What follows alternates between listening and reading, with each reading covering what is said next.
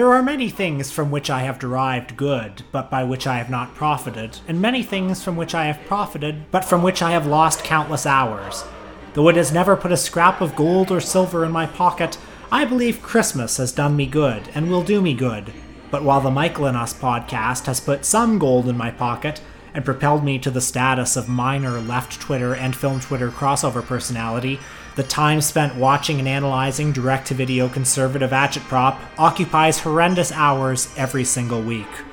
But come, let us turn our eyes to Christmas Eve in the town of Toronto, where snow falls upon the firm of the Gore Lieberman Studios. The firm specialized in the Michael and Us podcast, and it was hosted by Ebenezer Savage. Oh, but he was a tight fisted hand at the grindstone, Savage. A squeezing, wrenching, grasping, scraping, clutching, covetous old sinner. The cold within him froze his old features, nipped his pointed nose, shriveled his cheek, stiffened his gait, kept him and those in his employ relentlessly online. He carried his own low temperature always about with him. He iced his office in his petty online beefs. To him, one day of presents under the tree seemed a poor substitute for a year of faves and retweets. Bah, humbug. The clock struck ten, and the hour of shutting up the studio arrived. With an ill will, Savage dismounted from his stool and tacitly admitted the fact to the expectant clerk. Merry Christmas, sir. I'll be off then. You want all day tomorrow, I suppose? If quite convenient, sir. It's not convenient. You don't think me ill used when I pay a day's wages for no work? You expect I should produce this content alone? Well, sir, it's Christmas. It's only once a year, sir. A Poor excuse for picking a man's pocket every 25th of December. We're a business now. We have Patreon subs to satisfy. And furthermore, the internet does not stop just because Christmas is nigh. What will families listen to as they unwrap their presents? But, sir, my family, they're expecting me at Christmas, sir. You understand that I do this podcast after me day job. I'm tired of having fights with those who care for me because I'm busy watching Going Upriver, the long war of John Kerry with you. Don't be cross, sir. Let's have a Merry Christmas. Let me have a free weeknight. Humbug! Out upon Merry Christmas! What's Christmas time to you but a time for paying bills without money? Why leave our patrons deprived? Christmas comes and goes, but there's still online beefs to be had, bad takes to be dragged, rising Democratic Party stars to be mobilized against. We shall remain online! But then the cellar door flew open with a booming sound, and Savage heard the noise much louder. On the floors below, then coming up the stairs, then coming straight towards the door, a ghostly visage appeared before his eyes. How now? What do you want with me? Who are you? Ooh, in life, I was Jeet Heer, legendary Twitter essayist. Apparition, you were always a good man of business. Business? Mankind is my business. The common welfare is my business, Ebenezer. The dealings of my trade were but a drop of water in the comprehensive ocean of my business, for no takes were more lukewarm than mine. My finger thrust pedantically aloft, it was I who proposed the Democrats run their own celebrity candidate in 2020. And yet I suffer most. For all my heroic journalism, I am deeply online. There be no man more online than I. Even now, though I appear before ye, I am online, for there is no escape. I am here tonight to warn you that you have yet a chance and hope of escaping my fate, Ebenezer. I tell you, you will be haunted by three spirits, each more terminally online than I. Eric Garland, a spirit of online's past. Neera Tanden, a spirit of online's present. And Pod Save America, the hot young liberals were changing the face of politics for the future. And as it said those words, the specter disappeared, and yet Ebenezer Savage did not heed his advice. He remains online. There's no escaping online. Welcome to Michael and Us. I'm Will Sloan, and here as always with Luke Savage. Hey guys, happy secular, non-denominational holiday season to you all. Good well, cheer all I'm around. keeping Christ and Christmas over here. Merry Christmas. And you know, you're probably one of those uh, liberal cucks who would, you know, have us remove all sense of Christ from the holidays, and, and you're in that category. Whereas me, but I'm very concerned about uh, how commercial the holiday has become and how, how how compromised it is, and we're getting far away from the true spirit of Christ. And uh, I'm hoping that perhaps you know we can settle my concerns sometime on the podcast tonight. If by some Christmas miracle a film could appear that could reassure me about this time of year, but you know perhaps we'll get to that later. this is the Christmas special of Michael and us. Are you excited for the holiday season? It's weird because I've already kind of had my Christmas. I went back to Hamilton last weekend. Uh, I did high school, grade 11 and 12. I did grade 11 and 12 in Hamilton, and my dad did like an Airbnb type of thing.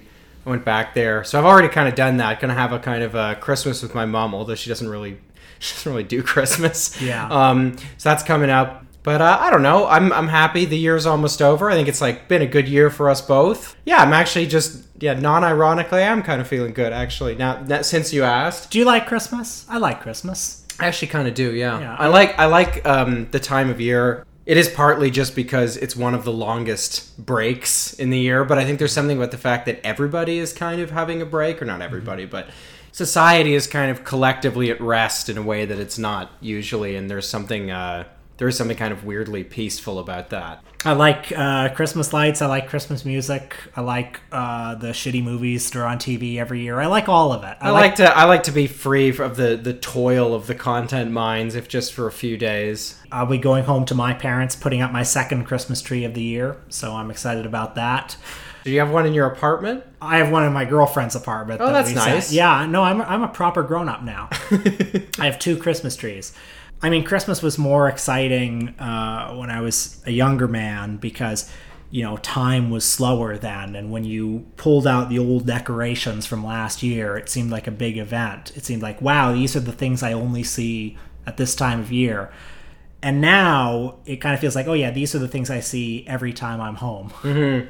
I used to get ludicrously excited about Christmas. I remember times at age kind of, I don't know, four, five, six, kind of that that stretch of childhood where I would actually get so excited that I would run downstairs and it would turn out to be about four in the morning.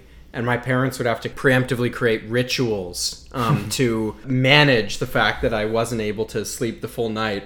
So they would do things like give me permission to unwrap a specific present that would be like the 4 a.m. present if I hmm. really if I really couldn't help myself. when you're a kid, your Christmas presents are are a significant percentage of the stuff you're gonna get that year. Oh yeah. So it means a lot, and like I would be excited for, you know, fully four months before Christmas. Oh my God. easily planning out, you know, what are the things I'm gonna have this year.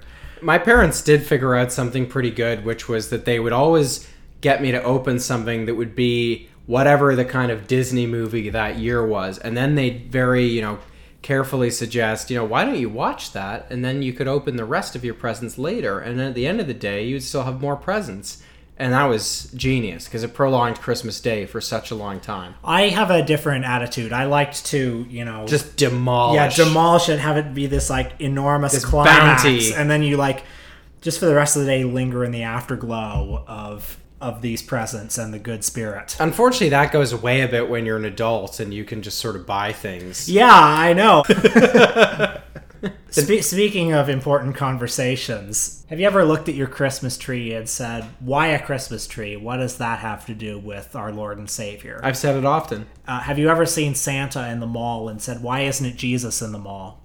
Have you ever been at your your cool Christmas party with all your hip friends, uh, and you've been having your eggnog and you've been breakdancing and doing all the you've been wearing your your your H and M sweater. You've been slamming uh, slamming along to a, an auto-tune version of In- Chelsea's Deo. you've been you've been rapping. Yes, you've been rapping, Yeah. and and, and you feel like God. You know, I love. Christ. I love our Lord and Savior Christ. Why shouldn't I be happier on his holiday? Well, that's a dilemma that is at the heart of Kirk Cameron's Saving Christmas, the film that we watched this week. Do you ever feel like Christmas has been hijacked? Hey, uh, where's Christian? How's he doing? Is he okay? Oh, he's fine, really. He's just He's just not into Christmas this year, that's all. By all the commercialism and those who want to replace Merry Christmas with Happy Holidays or Season's Greetings, whatever that means. You okay? This is not what Christmas is all about. Some want to pull down every manger scene and tell us why our favorite Christmas traditions are wrong. Newsflash, not in the Bible. That's a pagan idol symbol. It was the winter solstice. Jesus was not born in December. It's exactly what the Druids did. It's like a carjacking, but like of our religion. And guess what? Santa got in the car, kicked Jesus out, and was like, rolling, rolling, rolling, and took and just took it. Isn't it time somebody spoke up? Everything you see inside there, it's all about Christmas. It's all about Jesus. Yeah, it's a film that sets out to put Christ back into Christmas and instead ends up proving that God is dead in our postmodern hellscape of a world. I just want to point out that this was one of the very first films that we talked about on our uh, sister podcast, The Important Cinema Club.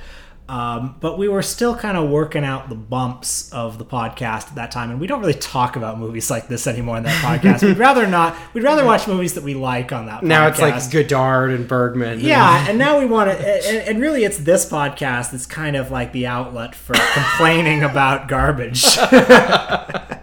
um, and you know, it's been three years since I've seen this film, and yes, this is my second viewing of the film, and um, it was exactly as I remembered it. Will sold me on this one really quickly, and he's like, "Oh, you're gonna have such a great time." And then, you know, within ten minutes, I was like, "How did I let myself be talked into this?" Seventy you were a bit minutes. confused early on. Well, because it does have a very strange structure. Like, let's just let's just get out of the way what the the story is, because there's not much of a story. Well, actually, I think first maybe I should just provide a little context for who Kirk Cameron is. Yeah, I confess I did not know. because I think that we need to put him on the record as just being somebody who who is like maybe in the outer limits of the Mike Linus cosmos.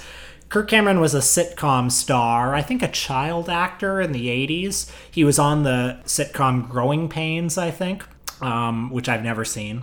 And in his adulthood, he became, I want to say, like the Chris Pratt of conservative Christian fundamentalist cinema. He really Quite a thing to be. rose to prominence as the star of the Left Behind series. And I remember 10 years ago, he had a movie called Fireproof, which I've never seen it, but he played a firefighter who was struggling with his marriage. And it was all about, you know, staying strong in your marriage vows and stuff. And it opened at something like number three at the box office and made, you know, I want to say $35 million. Like, this is not obviously blockbuster business, but it was enough to make people sort of go, whoa, what the, what the hell is this? And he's had this industry of conservative kitsch to the extent that he actually got his name in the title of this movie Kirk Cameron's Saving Christmas. Although it's not actually directed by him, it's directed by somebody named Darren Doane, who's the co star and whose other films include something called The Free Speech Apocalypse. Mussolini and me making the trains run on time. we should just say it's uh you know, it was kind of under the umbrella of Liberty University, whatever their like film division Yeah. is or something. Because Liberty University presents. You can tell that uh, Kirk Cameron talked some like old decaying evangelical, you know, uh, administrator into like, okay, we need to make Christ cool, and I'm the man to do it. Um, and so they got 500 grand to make that happen. The movie it reminded me most of was Glen or Glenda. because if you've seen Glen or Glenda, you'll recall that there are several different framing devices. Uh-huh. You've got Bela Lugosi sitting at the chair in his in his netherworlds going, pull the string. And then there's the cop who's talking to the psychiatrist. And only after all this do you get the the story. Mm-hmm.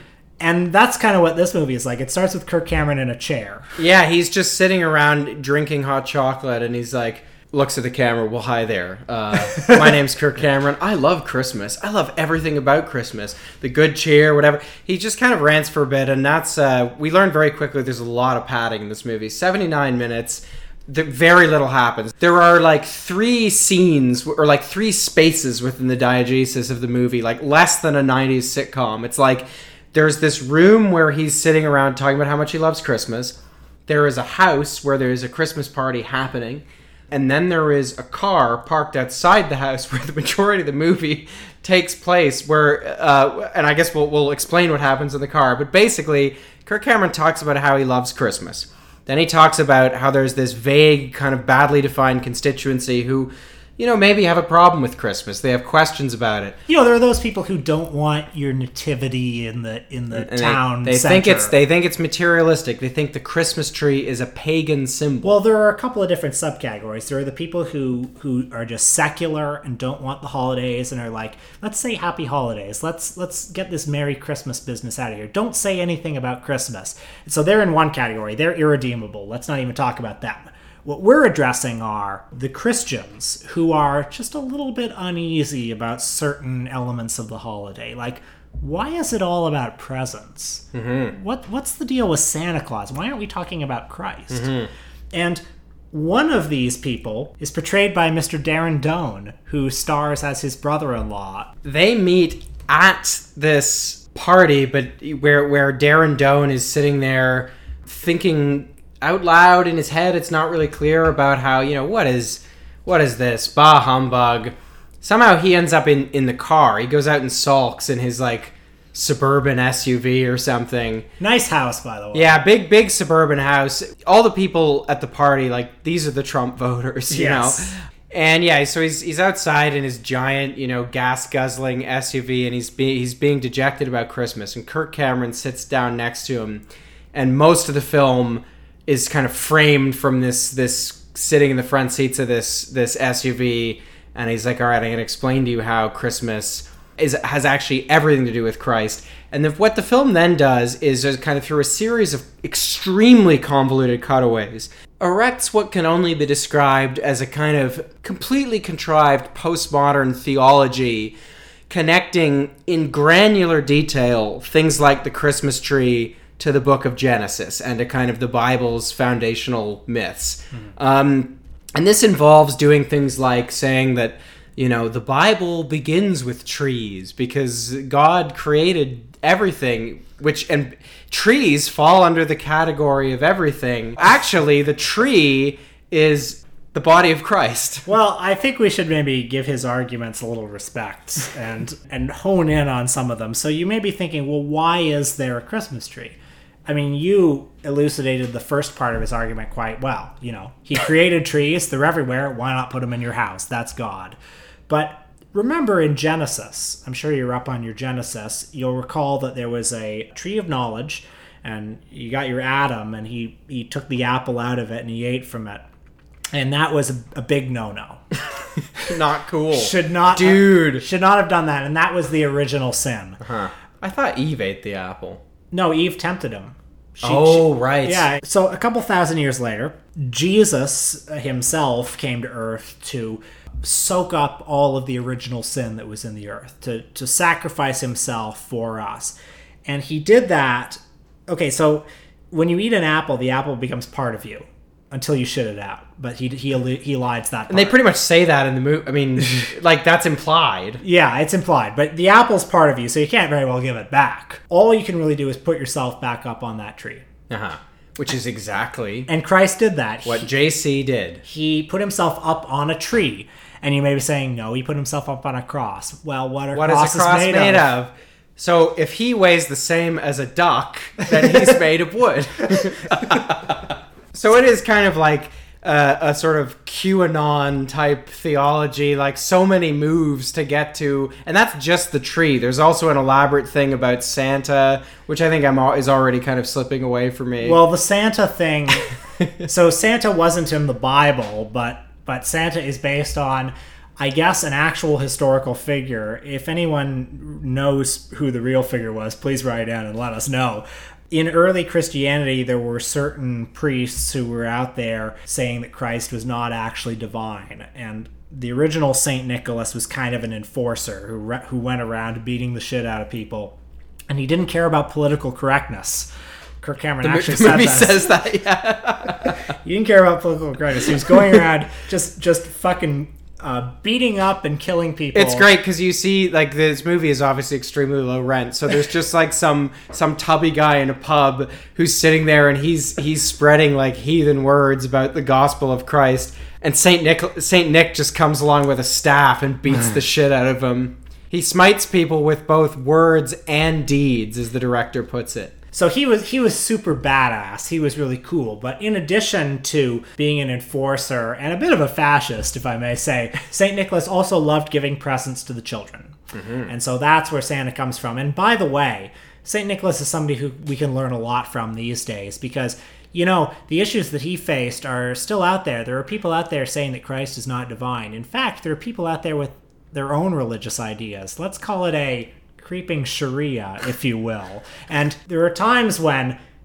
like we're at war and and it's time to take up arms it's time to take up your giant life-sized candy cane and just fucking You have fucking to kill smite smite people, literally kill people not with it. just with words, but with deeds. now creeping sharia is not actually sad but i think that's the implication That is very much is the implication. This is all being told through these kind of, I don't know, flashbacks, cutaways, as Kirk Cameron sits in like a dark car with his brother or his Yeah. brother-in-law and just tells him all about how Christ is integral to Christmas. I mean, it's right there. It's right there in the title. oh and fuck i love these conversations because these guys are supposed to be really cool like they're dressed sort of cool and they They, talk they keep saying "dude." they talk to each other as if they're Judd Apatow characters, Uh-huh. like they're riffing a lot.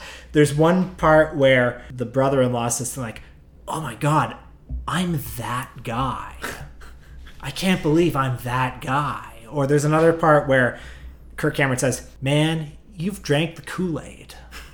like they're picking up like just just slang that they've heard and that Uh-huh. they think cool people would say. New age neologisms. Yeah. Well, this is, and this gets to what I actually hate about. I mean, apart from the fact that it's just fucking terrible crap, low rent garbage. But There's like, literally nothing good about it. there's nothing. It sucks. But uh, and you know, and then by the way, then the end of the movie is they go back to the party and they have a good time and they dance to some auto tune bullshit of like some religious music and stuff. But all of this ties into what I wanted to say, which is the problem with this movie and the problem with this type of Christianity in general is the whole thing posits itself as like this is a defense of tradition, right? We have our traditions. And you know, here they are invoking some of the foundational ideas in the western canon, but then they're just arbitrarily remaking them to resolve some kind of like you know, concern, some basically marketing concern that the apparatchiks at this church, you know, have about like certain people among the flock are like not sufficiently materialistic in their attitude towards Christmas. Mm-hmm.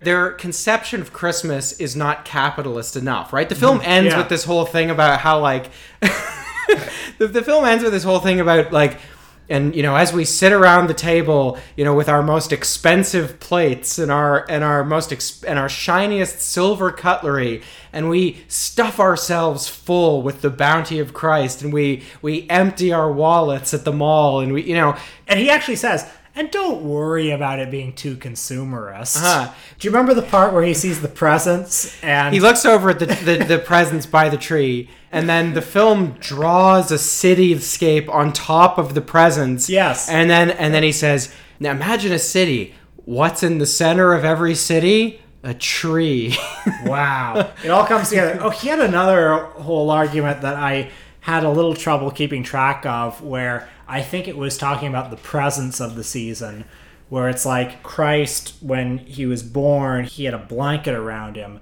And then also when he died, they had they had a cloth, a blanket like cloth around him, and that this unified the Bible story in some way, which I thought was a big stretch. and then that cloth appears later on. Like you need your Glenn Beck blackboard to keep track of all the connections he's making. And I am a little curious, like, is there any you know scholarly theological precedent for anything he's saying? No. The stuff about the trees. Has anybody said this? this is what this is what? I'm saying. Like Yeah. like this is a type of Christianity which is like you know in the mo- in this modern heathen secular age like we're your only defense. We're the we're we're keeping the truth alive, and it's like.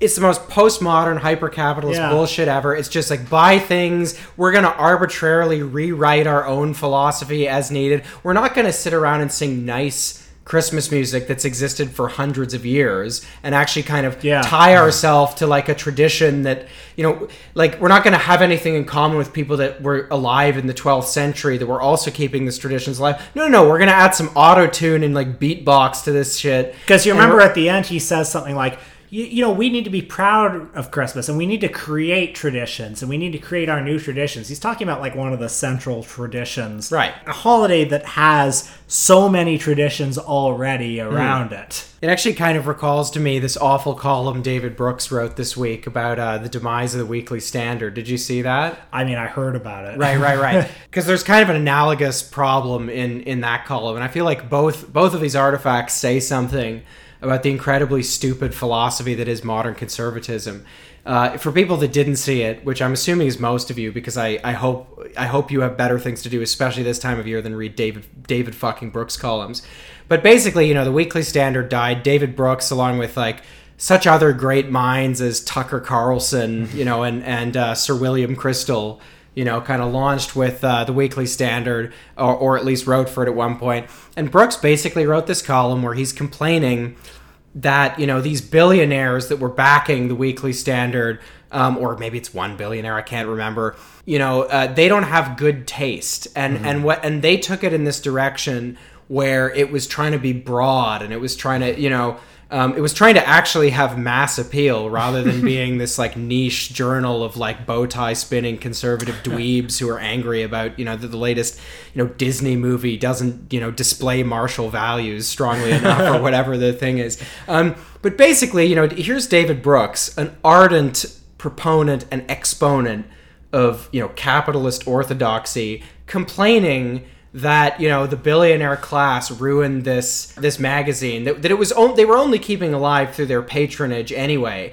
Imagine what david brooks would write if instead of the weekly standard we were talking about the demise of like an auto plant in michigan. He'd be like well um you know these these uh, these unionized workers they just don't understand the modern age. Yeah. right? And and this this movie has exactly the same you see this in secular conservatism, you see it in religious conservatism. The core problem is these people, they want to believe in capitalism, but they also want to believe that under capitalism, there's this sphere of nobility that can kind of be preserved where uh, great minds can be free to write penetrating insights about creeping sharia at you know comcast and disney and uh, complain about political correctness on campus big capital just had to come along and ruin it.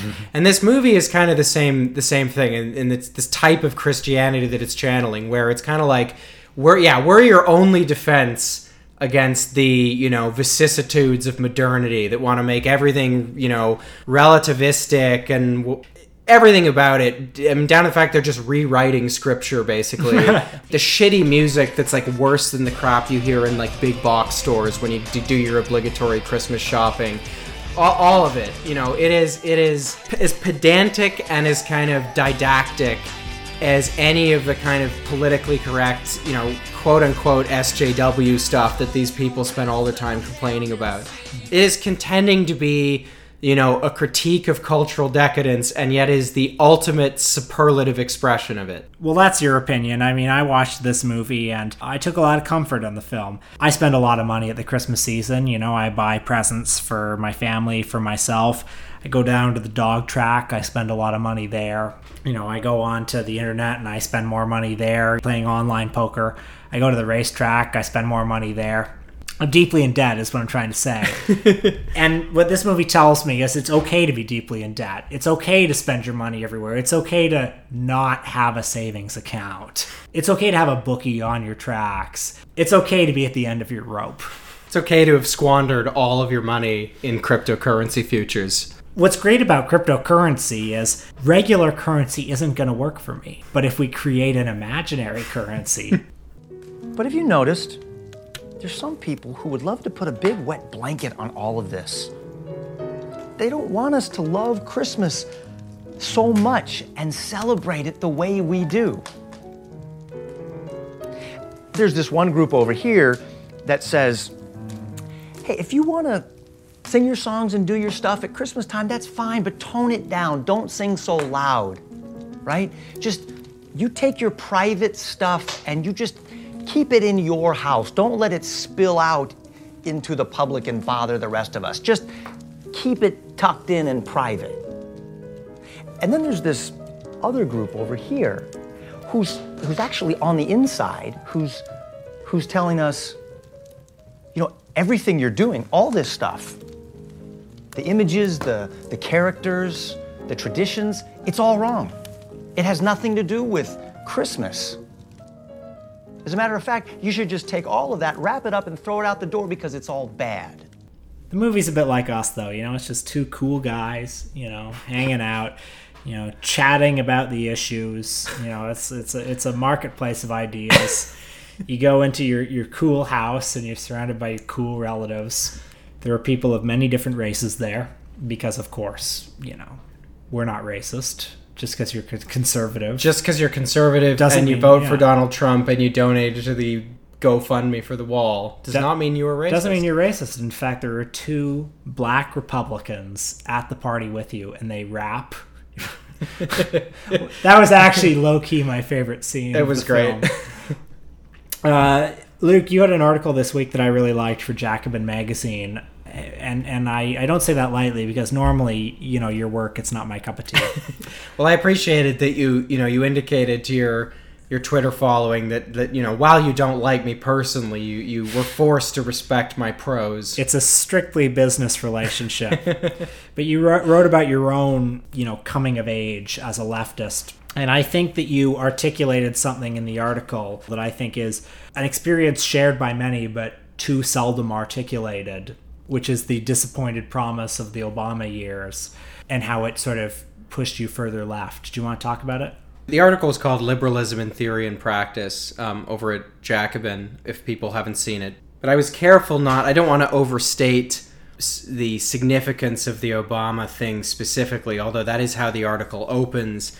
You know, and I mean, I, I was very careful to talk about the actual reasons I'm a socialist, which are. Uh, which are actually pretty straightforward moral reasons, but in thinking about Because you want to look cool. that's right Because it's it- trendy right because now. the coolest thing is to be really earnest about about your commitment to egalitarianism. I'm excited for when Beto is president, and then, you know, I can kind of turn off again. no, but I mean, I was thinking about you know what what were kind of the stimuli for my politicization, and I mean, so much of it really has been you know watching how liberals have responded to things. I mean, both throughout kind of a lot of the the, the, the periods we've discussed on our show and kind of the early 2000s, you know, post 9/11, but I mean also post the uh, the economic crisis in 2008. It's kind of again and again seeing uh, the ways in which figures like Justin Trudeau, Barack Obama, now Emmanuel Macron, who I wish I'd spoken a little more about in the article, you know, Nick Clegg, who is another another figure for with whom I was I was briefly quite you know I was emotionally invested in his campaign back in 2010, which is not that long ago, you know watching kind of these figures triangulate and watching kind of the whole lumbering apparatus that is liberalism, both kind of politically and culturally, watching it kind of respond in so many contradictory ways to events and seeing how quickly the script can just flip, what you know, according to events and and really feeling like there was no deeper value system at work except for ultimately the worship of markets and uh, attempts to legitimize particular types of power and attempts to shield those types of power from from criticism even when the criticism is very pointed and pointing out you know extremely obvious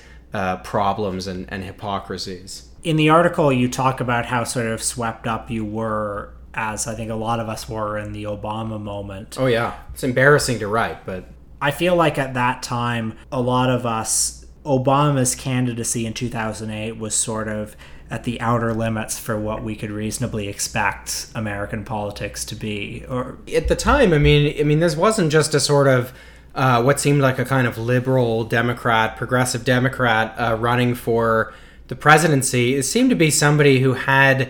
I mean, we make fun of it rightly, but that stupid passage that Ezra Klein wrote about, you know, how uh, back in 2008 about how you know Obama's speeches enmesh you in a higher moment or whatever. I mean, he really he understood. He had a way of embedding himself in the popular consciousness and making himself seem like a kind of trans historical actor. The the sheer power of that compared to say, you know, somebody like Bill Clinton who's another kind of preternaturally gifted politician at least just when it comes to retail politics.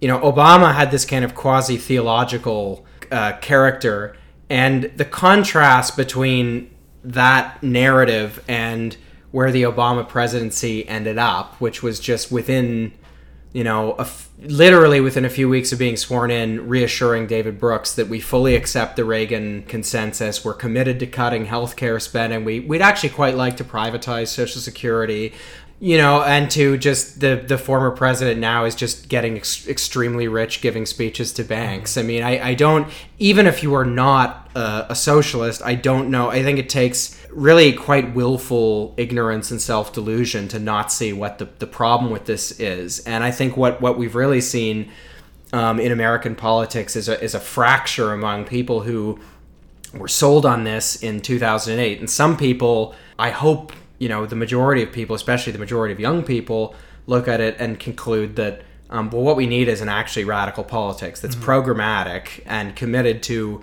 making real material advances in, in, in, for everybody and for deepening democracy. But then some people, um, particularly those that are closer, I think, to the you know traditional centers of centers of power their attitude is well this was actually great. And um, what we need to do is we need to recreate it. And that's why they're that's i mean those folks in the obama alumni network right who are trying to make the beto o'rourke thing happen and saying how much he reminds them of obama. I mean i think we should take them at their word. I mean when they say he reminds us of obama what they mean is our project is to recreate probably less well because Beto O'Rourke is no Barack Obama in terms of his political skills. Let's just recreate that kind of ephemeral sense of excitement and get mm-hmm. people really jazzed about traditional political institutions and their ability to not do anything particular but just make us make us feel good about ourselves. Like that is the project and we should take them seriously about that. That martin luther king line that obama was so fond of quoting the arc of history is long but bends towards progress is very comforting not only for the progress but for the fact that it's long the mm-hmm. fact that it like it'll happen without you thinking yeah i mean the arc the arc of history is long but it bends towards getting paid $500000 an hour by goldman sachs to give a speech about mm-hmm. you know american leadership in a fractious world or whatever in, in 2008 did, did you identify as a socialist at that time did you have sort of the political vocabulary to create that identity for yourself? Not really. I mean, I definitely considered myself on the left. I considered myself on the left as a teenager. Mm-hmm. I probably considered myself on the left. Right. I mean, everybody teenager, thinks. But what was the left? Right. Yeah. I mean, everyone thinks of themselves on the left as a teenager, unless they're a libertarian or whatever. but then even then, I knew unless liber- you consciously try to not be on the yeah, left. Yeah, basically. I mean, I don't know how I would have described myself. The word socialism would have had a positive connotation to me. I might have intermittently described myself myself as such. I don't remember. It probably wouldn't for me. It probably would have just been. I probably would have linked it with like the the Soviet Union course, or something. Right. It's like, oh, it's it's communism basically, and it's dead. Yeah, and I mean, I, I think that for me, what I would not have understood at all at the time, which is something that through a combination of experience and learning, I've really been able to clarify since, which is the difference between the liberal tradition and the socialist tradition. Mm-hmm. You know, which I'm actually able to articulate now. Yeah. Um, there's a lot of people that, that, you know for example understand the canadian political spectrum. I mean this sounds so dumb to say out loud but people really think this right? Canada has two socialist parties the liberals and the new democratic party. And the new democratic party is just the, more socialist than the liberals. But the liberals are still socialist right? People think that. Mm-hmm. They and they think that Canada is already a socialist society, right? right? Like this is why we can't get anything done here. Is people think we're some kind of post-racial Scandinavia or something, um, that and we already have this huge welfare state and stuff like that. Um, but yeah, a lot of that comes down to people not really understand, to people having kind of politics that's very similar to politics I had at age kind of 17, where I just thought liberalism was kind of a, you know, uh, it, you know, it was just kind of on the left, but like not quite as much or something. Mm. Well, folks, now I'm talking to the conservatives in the room. You'll often hear your lib opponents saying that Jesus was a socialist. Folks, it's not true because think about this. In Matthew, when he's born, the three wise men come and give him gifts of gold, frankincense, and myrrh. Each of these gifts are things that he gets to own. They don't get redistributed to anyone. Now, flash forward he gets put up on the cross. He gets fed sour wine. The cross, the sour wine, they're both his. He doesn't have to share them. The tomb, it's his. He doesn't have to share it. Doesn't it all click into focus now? Well, I had it all wrong. I, I love Christmas now. I can't wait. Now watch this drive.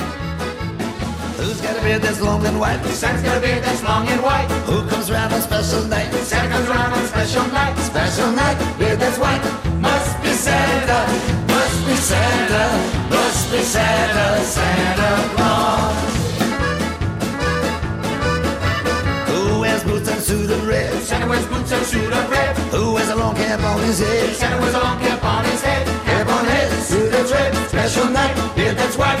Must be Santa, must be Santa, must be Santa, Santa Claus. Big red cherry nose? Santa's got a big red cherry nose. Who laughs this way, ho ho ho? Santa laughs this way, ho ho ho. Ho ho ho, cherry nose, cap on head, suit that's red, special night, beard that's white.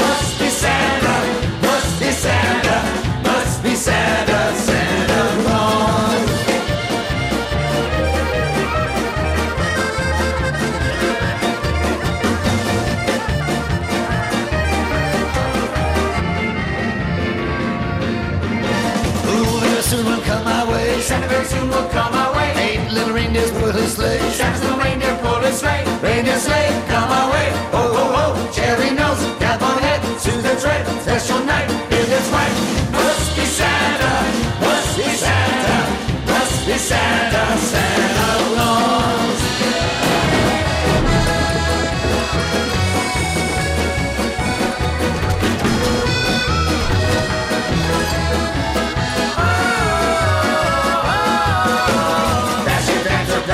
Vixen, Eisenhower, Kennedy, Johnson, Nixon, Dasher, Dancer, Prancer, Vixen, Carter, Reagan, Bush, and Clinton, reindeer sleigh, come my way, ho ho ho, cherry nose, cap on head, suit that's red, special night, beard that's white, must be Santa, must be Santa, must be Santa